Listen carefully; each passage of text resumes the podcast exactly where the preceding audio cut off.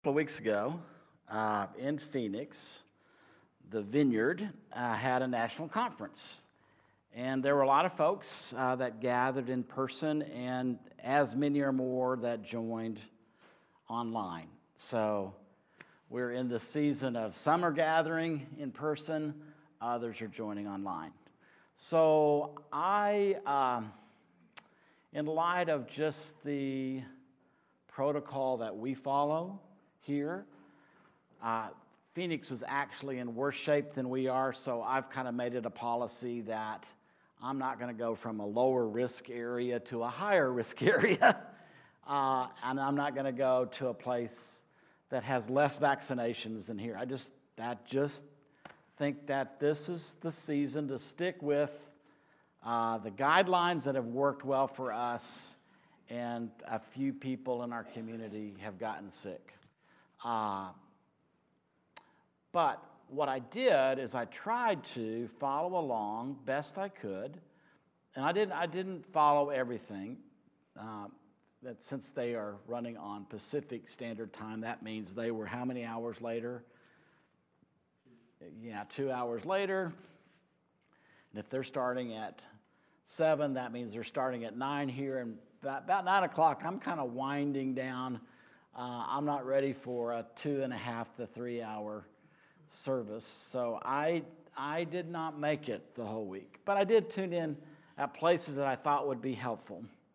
And what I wanted to do this morning is I wanted to kind of bring uh, two things into our community that I think serve both as explanation about you know where where are we as we're moving kind of finding our way on where are we and then some encouragement as well. And I want to do that kind of as a way of just reminding us uh, leading churches isn't getting any easier, but harder and messier and more difficult. This is an unprecedented time in church history. And I know that there are going to be churches that look like everything is just rosy. It's not.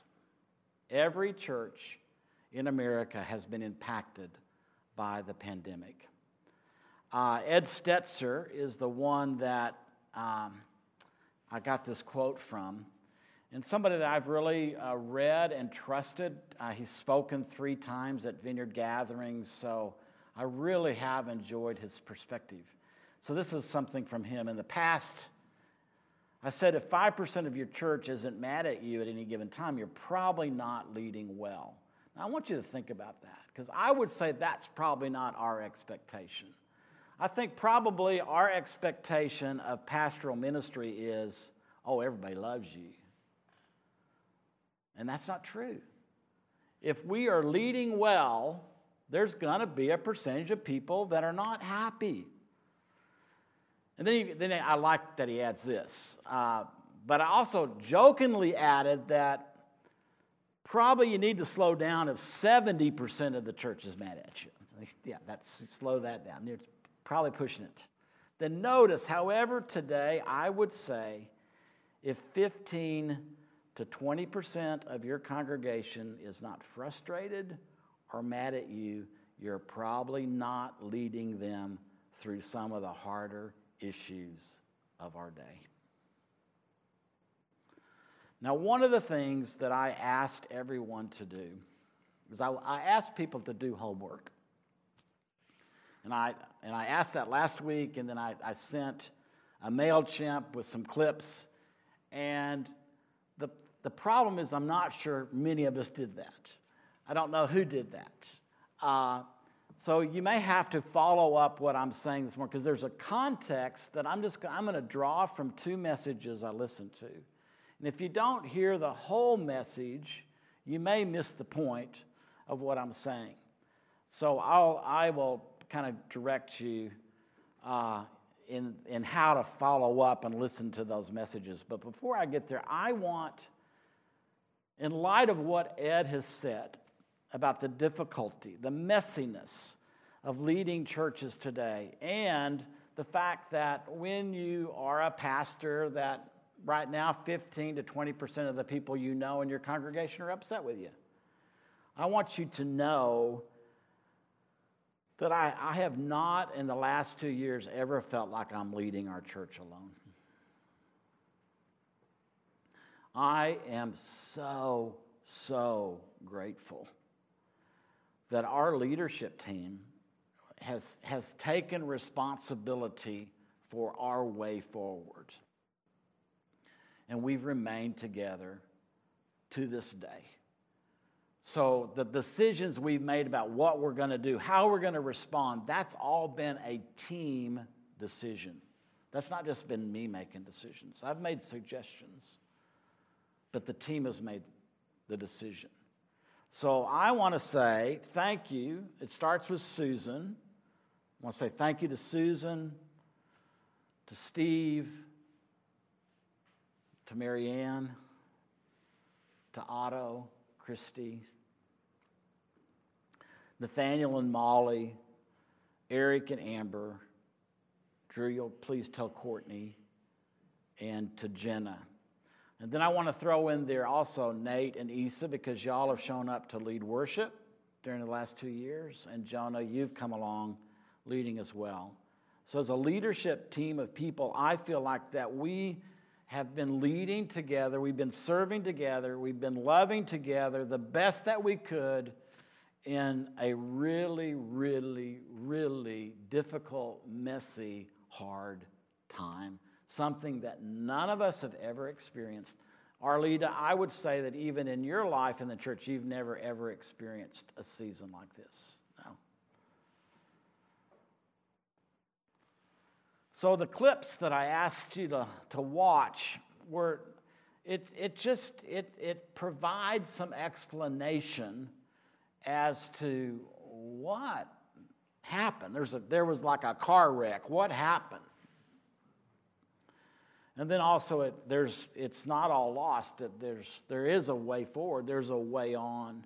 So the first clip uh, is a message by Rich Nathan. And Rich is the founding pastor of the Columbus Vineyard. He founded that vineyard in 1987 on a weekly basis, about 7,500 people from 125 nations gather for their weekly services. It's the largest vineyard in the United States.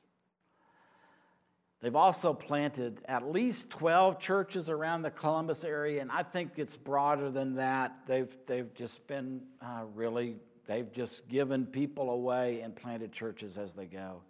And then they have supported missionaries all over the world. So, so I'm saying all of this to say I think that Rich is probably somebody that we can listen to. He has a long track record with the vineyard. He has successfully gathered thousands of people. He's multiplied churches. I mean, he's been part, again, he would, it's a leadership team. It's not just Rich. He's, uh, he's got a really strong leadership team that has done all of this. So on Thursday of the national conference, that day was devoted to gospel proclamation. Rich reminded the Vineyard Movement, those attending the conference and those listening online, of the gospel we proclaim. We proclaim the vineyard proclaims, our proclamation is the gospel of the kingdom. Now you find that in Matthew. Jesus went throughout Galilee, teaching in their synagogues and proclaiming the good news of the kingdom. See, it's right there. He was proclaiming the good news of the kingdom and curing every disease and every sickness among the people. So his fame spread throughout Syria. And they brought to him all the sick, those who were afflicted with various diseases and pains, demoniacs, epileptics, paralytics. He cured them. And great crowds followed him from Galilee to Decapolis, Jerusalem, Judea, and from beyond the Jordan. Now, I don't want to in any way minimize the part of the gospel, the part of the good news repent, confess your sins, and receive forgiveness. I don't want to minimize that at all, but show me in what I just read where that is being identified as a component of Jesus proclaiming the gospel of the kingdom. Now, I don't think, it, I don't think he left it out. But you see, it's very interesting in a day where we mainly proclaim the gospel of the forgiveness of sins, we leave out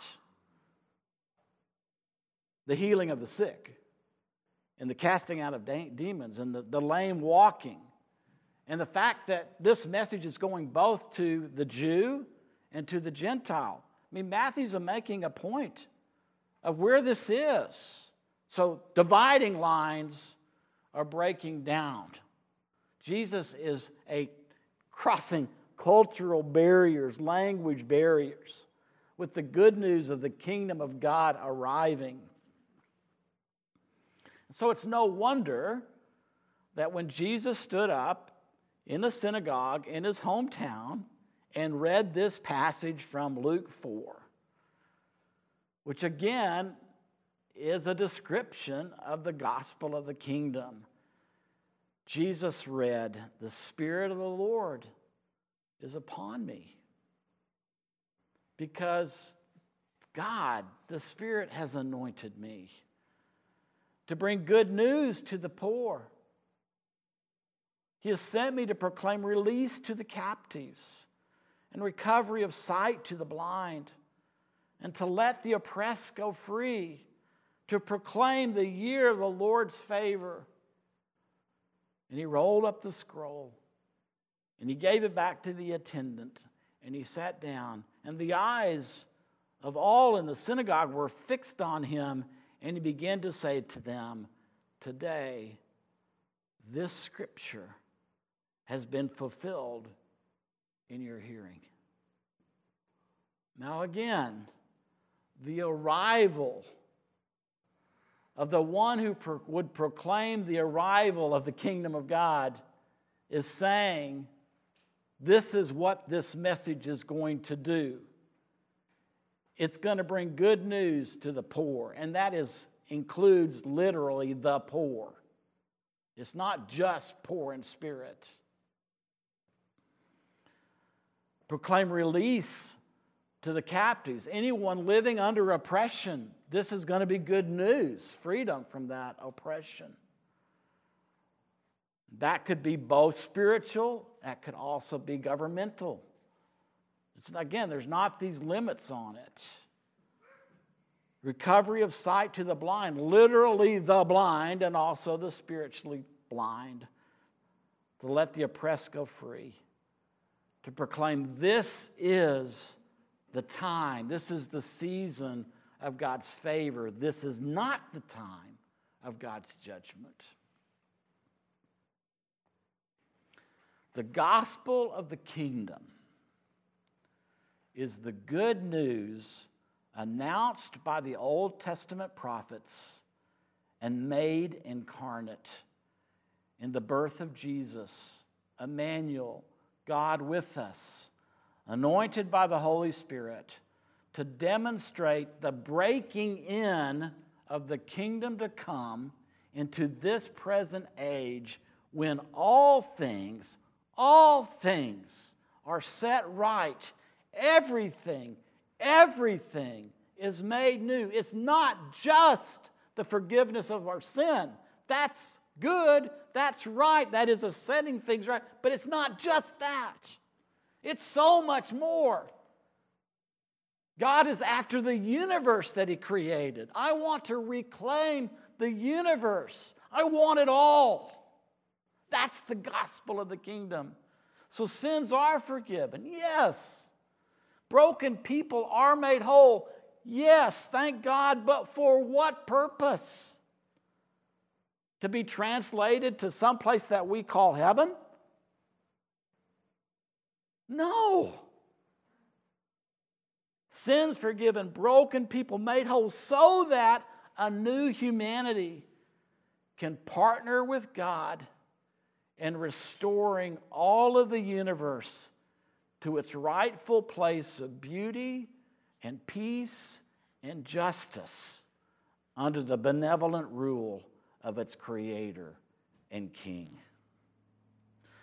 I'm, I'm, I'm sorry to say that you and I have been brought up in a season of church history where the grandeur of the gospel of the kingdom has been reduced to the core of the gospel of the forgiveness of sins. And you're going to end up with God someday. And the, the, the, the grand scheme of God has been ignored. And I'm so sorry that most of us have not been brought up with that understanding. And I have to say that, you know, many in Jesus, I mean, many welcomed the good news of the kingdom when Jesus announced it, but not everybody. You know, so who are those that resisted the good news of the kingdom? Well, one, the evil one. When the evil one tempted Jesus in the wilderness, his hope was to derail the arrival of the good news of the kingdom. If I can stop this from happening, then I can keep humanity and God's universe in darkness under my enslavement. If I, if I can stop it before it begins. King Herod, he slaughtered babies in order to stop this. The Sanhedrin, that's the Supreme Court of Israel. They judged Jesus as you're doing the works of the devil when he's casting out spirits or healing the sick. Pilate, the Roman governor, who ultimately approved of his death, the death of an innocent man. He knew he was innocent.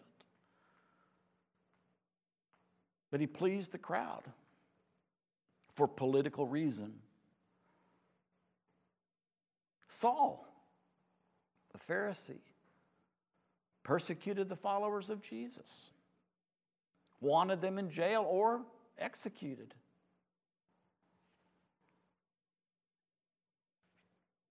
So, Rich raised a really, really, really, really, really, really important question. as there were things in Jesus' day that contended against the gospel of the kingdom, what is contending against the gospel of the kingdom in our day?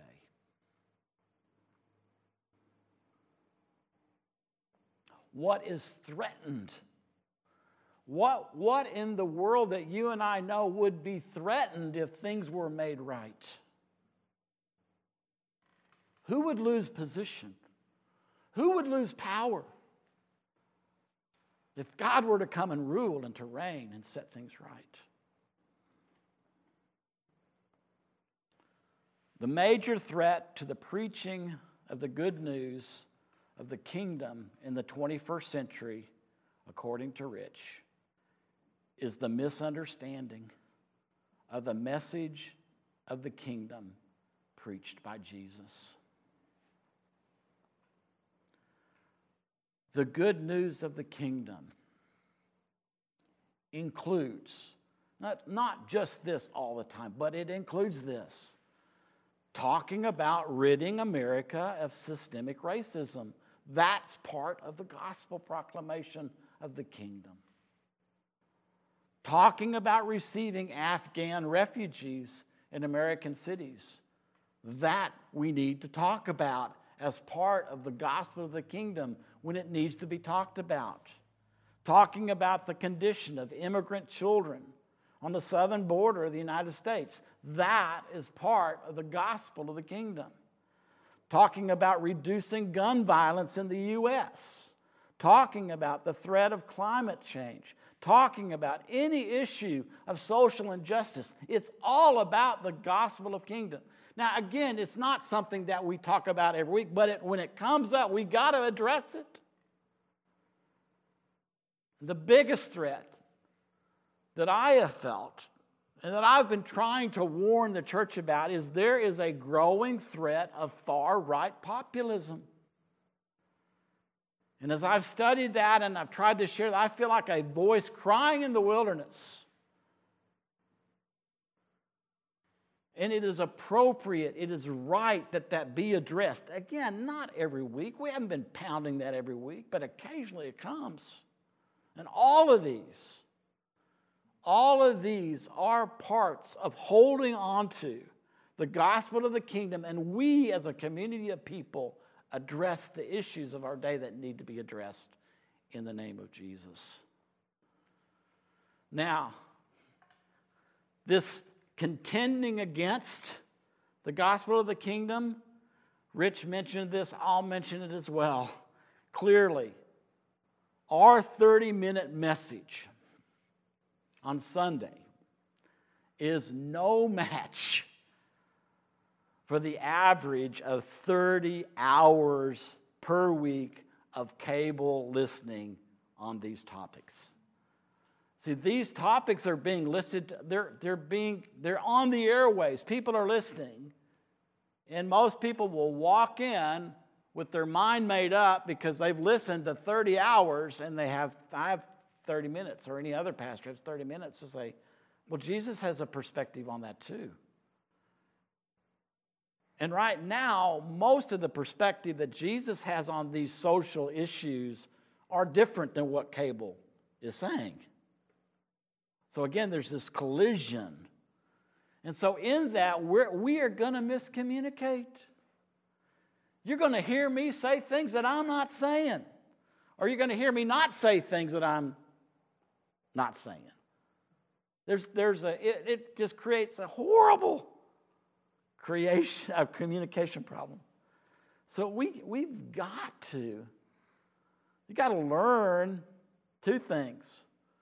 One, we have got to learn what it means to believe in the good news of the kingdom and what it means for you and I to be kingdom people, announcing that kingdom's arrival and doing things consistent with that kingdom. We, we, need, to, we need to understand that. And forgive me if I have done a bad job, because I feel like I really have. I don't feel like I've really made many disciples of the gospel of the kingdom. So forgive me. I've tried, but I think I've fallen short. The other thing is if any of us ever gets offended, if you get offended by a song or you get offended by a prayer or you get offended by a sentence or two out of a Sunday message, we've got to talk about it.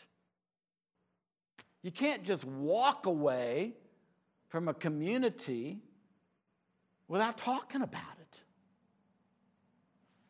I mean, we can agree to disagree. There's lots of options here.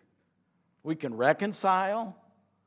We, we could even decide together, you know, maybe it is time that we part company. Paul and Barnabas did that. That's a biblical thing to do. There's, there's no sin in deciding, hey, my family needs to go to another church. No, there's no sin in that. But Paul exhorts us all of us, not just the leadership team of a church, all of us make every effort to maintain the unity of the Spirit in the bond of peace. All of us make every effort to maintain the unity of the Spirit in the bond of peace. When we hold on to an offense, without seeking a reconciliation or an explanation, and we, and we just walk away without any conversation, that falls way short of this exhortation. And that, that kind of leads me into the good news. Maybe, I don't know, I think this is good. I don't know, I'm, I'm confused about the good news now.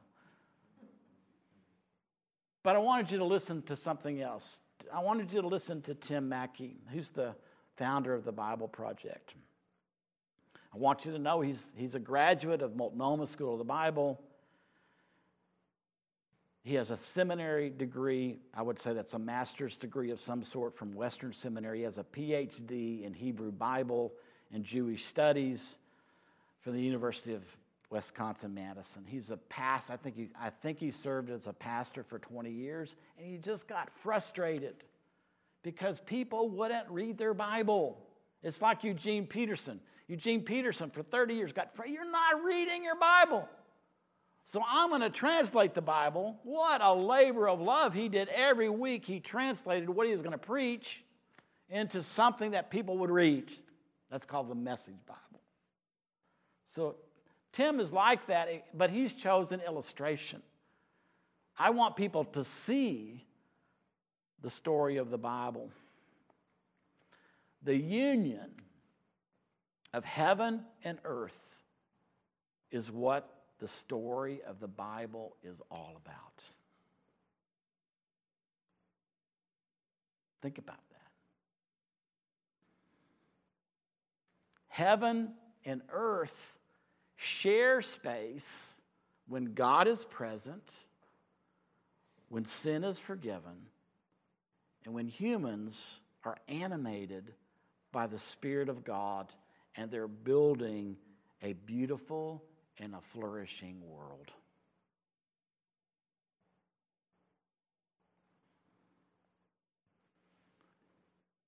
Every church, every church that is following Jesus, every church that is praying, let your kingdom come, let your rule come, influence us with your kingdom, establish your kingdom here let your will be done on earth as it is in heaven. Every church following Jesus, just praying that part of the prayer, is meant to be and become a little pocket of heaven on earth.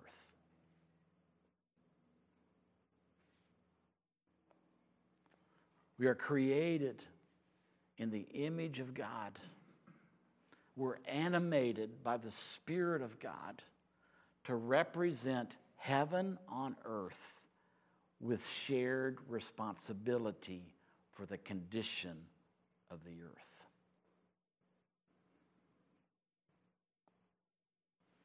We are our brother's keeper. We are our sister's keeper. We are the keepers of other human beings. We must open our eyes to what's really going on in our cities. Where are people or groups of people being left behind or abused or treated with violence or not given opportunity to share in the benevolent rule of God? Do we see? Do we care? Do we take responsibility?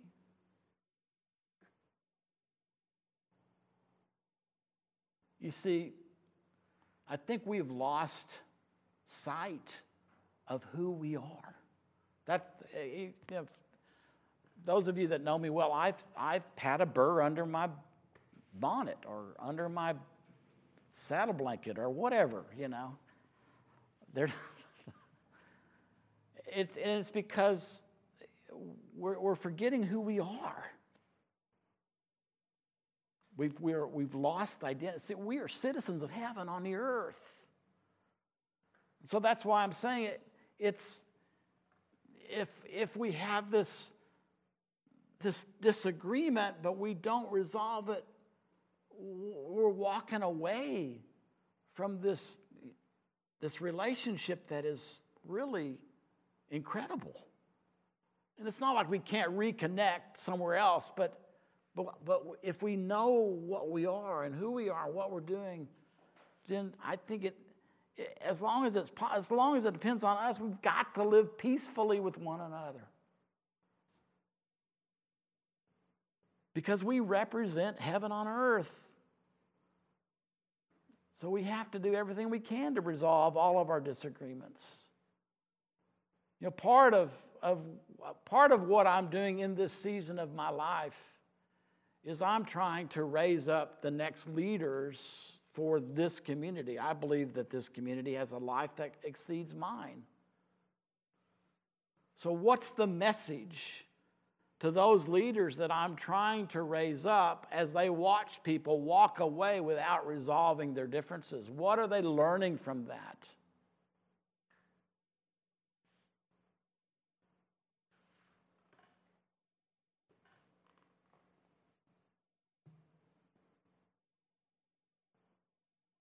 God is present.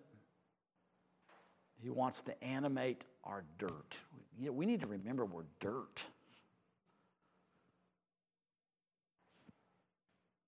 So that we then can deal rightly with one another. If we don't allow the Holy Spirit to animate us, then we're just going to get dirty and we're going to treat each other like dirt. Jesus has shed his blood so that he can cleanse us from all unrighteousness, so that we can again forgive one another. We can seek peace. We can live with our differences. And we can do that peacefully. Our highest allegiance, if we understand that this is a bit of heaven on the earth, our highest allegiance is to our King and to his kingdom. Yes, we have been born into a nation. Yes, we can thank God for our nation. Yes, we can participate in that nation. But if we begin to elevate that nation above our king and his kingdom, we're off track. Our highest allegiance must be to Jesus the principles of his kingdom. May we not only announce the good news of his kingdom, but we all, may we also recognize, just like Jesus, we incarnate the good news in the way that we relate to one another. So, my prayer is that we be the good news. We need to be it. Holy Spirit helping us.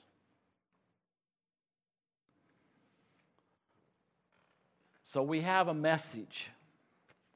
The message is the gospel of the kingdom.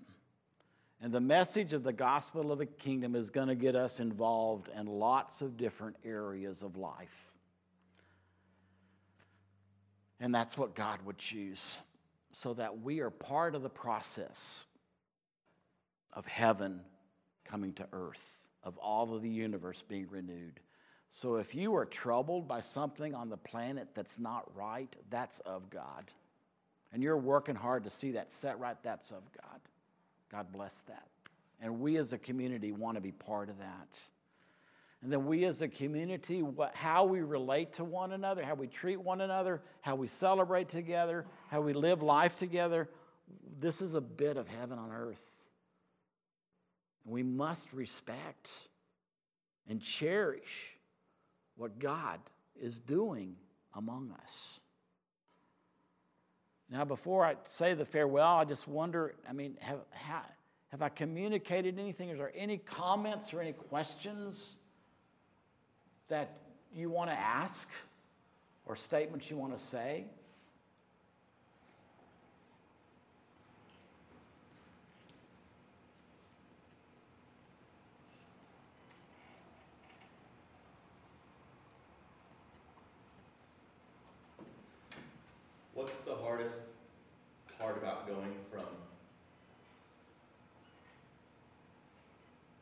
Understanding of the gospel is just the forgiveness of sins and hallelujah, by and by, I'll fly away to the bigger. The bigger What's the hardest part about that? What's the hardest part of getting people to, uh, I wouldn't say let go because forgiveness of sins is a part. Yeah, you know, definitely. I mean, it's, and it's not, you know, uh, when Jesus spoke of forgiveness of sins, John obviously said, Here's the Lamb of God who takes away the sin of the yes. world, right? But what's the hardest part for people to uh, open their hearts that that is just a slice of the pie? and to embrace the bigger part? Because most of us have been discipled all our life to, to accept the reduced good news.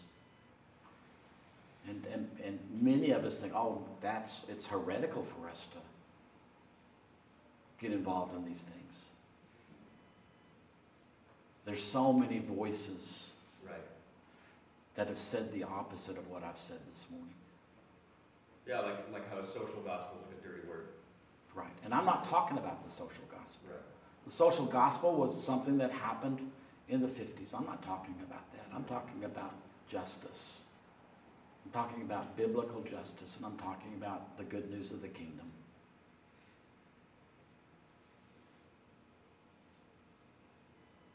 I would answer Jonah's question with, because it's more difficult. Yeah, exactly. Accepting that you're a sinner and saying a prayer and now you're part of the club, that's the easy part. Challenging your thinking and comparing it and laying it alongside of what you read in the gospel, that's hard. That requires that you start questioning how you maybe were brought up, how you thought all your life. Um, And I think today that's even harder because no matter where I want to turn in the social media world, there's a group of people that will say they believe what I believe, but will also not be willing to change and give me support that that's okay. When, that, you know, the- the Bible challenges us to become more like Jesus. Well, we're gonna have to change to do that. None of us are Jesus.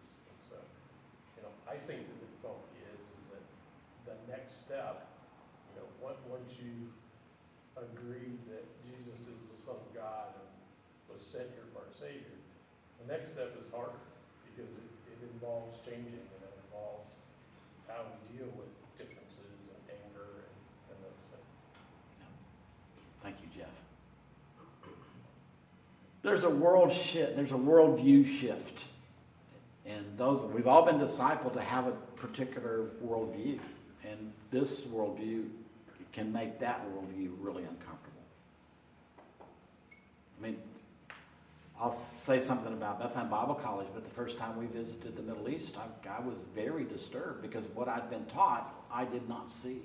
And I had a choice. I could have come home and just said, well, I must, I, I must have just misread that. And I'll just go with the party line.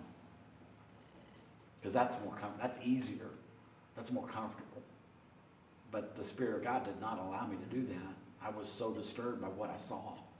I thought, oh, what can we do? Hello?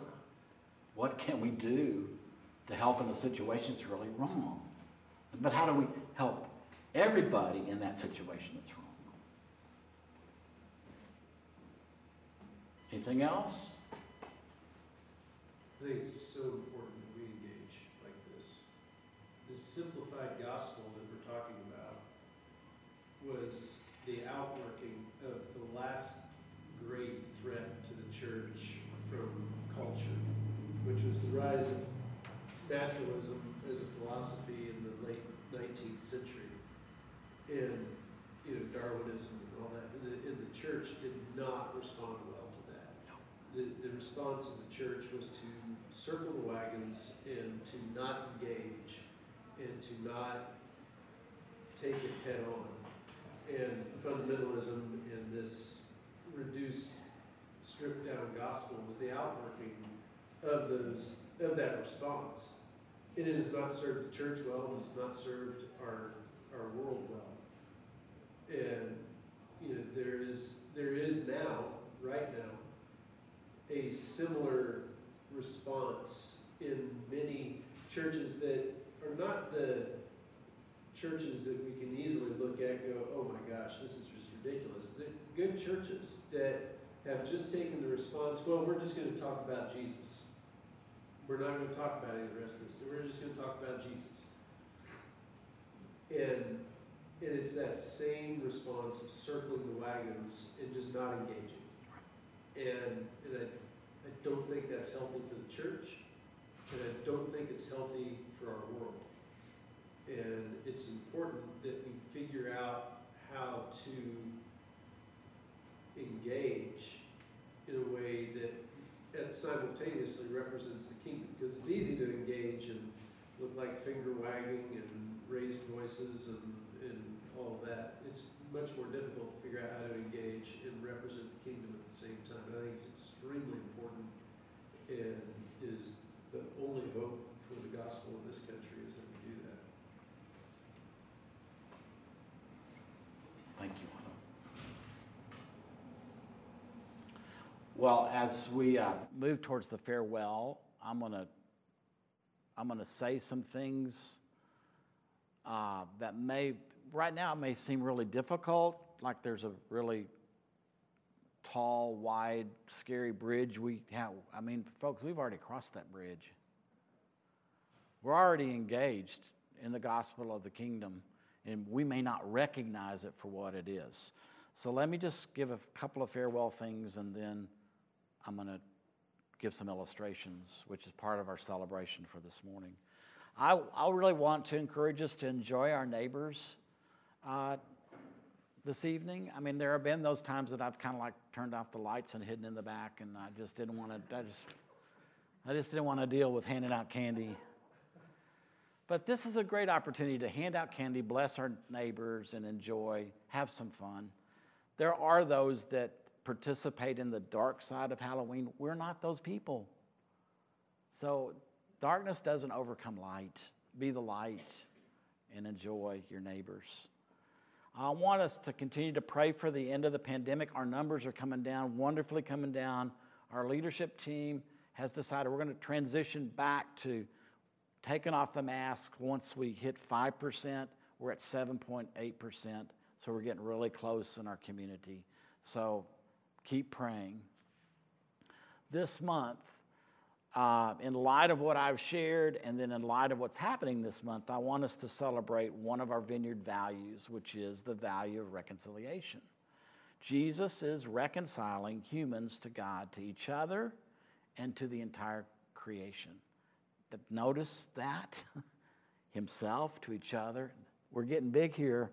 Reconciliation to all of creation breaking down divisions between Jew and Gentile, slave and free, male and female, black and white, keeps on going. We divided in so many different ways, but the gospel breaks down all those dividing walls. Therefore, we are committed, we're committed to becoming healing communities engaged in the work of reconciliation, which could also be the work of justice. To become a healing community engaged in the work of reconciliation wherever sin and evil hold sway. We seek to be diverse communities of hope that realize the power of the cross to reconcile what has been separated by sin.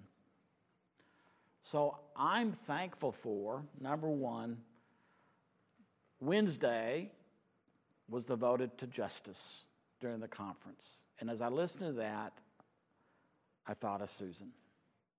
Susan has, she has held high the banner of justice for the past 20 years. Susan has prayed lots more than me. Where are the poor? If we're to remember the poor, where are the poor in New Braunfels? Well, she has found them because of that prayer. And she has served faithfully at Laurel Plaza,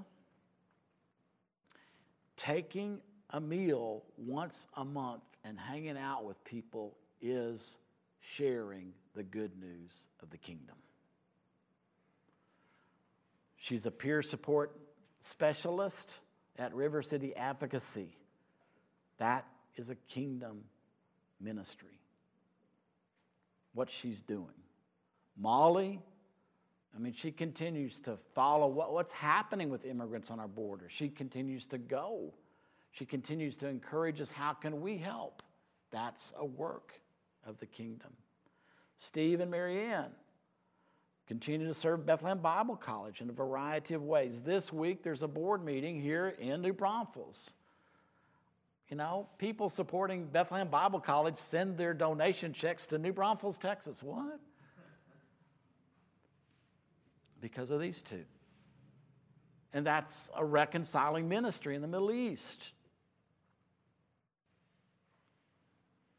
I have the opportunity, but I was given the opportunity to help support an Afghan refugee family in Austin. A vineyard pastor from St. Louis called, Hey, this family, we've been helping them, but they're moving to Austin. Can you contact them? They're going to need a couple of months' help. It's the work of the kingdom. I've enjoyed my conversations with Shaquille. For two months, we're going to help them. If you want to help with that, you're welcome to give a gift to our Mercy Fund. These are ways that we are living out the good news of the kingdom. And I could go on and on, but those are the ones to highlight this morning. So, with that, may I ask you to stand and let me pray a benediction over us.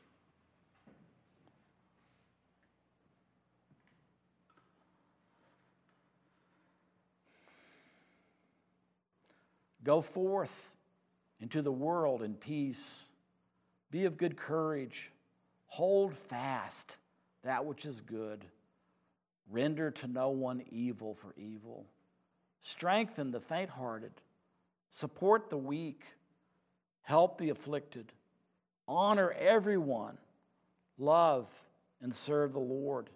Rejoicing in the power of the Holy Spirit and the blessing of God Almighty the Father, the Son, and the Holy Spirit be among us and remain with us always. Amen.